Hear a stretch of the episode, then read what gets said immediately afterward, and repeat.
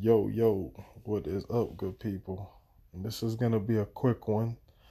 I just basically wanted to talk about Thanksgiving and how it should be renamed, because we all know what Thanksgiving really was and the whole lie about it, you know, how pilgrims killed and maimed all the Native Americans and how they lied about it for centuries and try to hide the real story.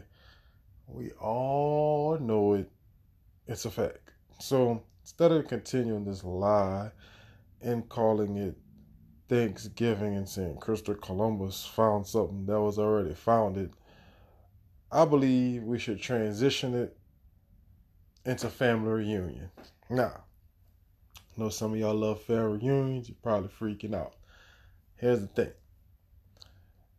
We could eliminate family reunions and just have them every year on Thanksgiving, since that's what it is anyway. You know what I'm saying? It's when we get together, eat, and hang out. Sounds a lot like family reunion, right? That's what I'm saying.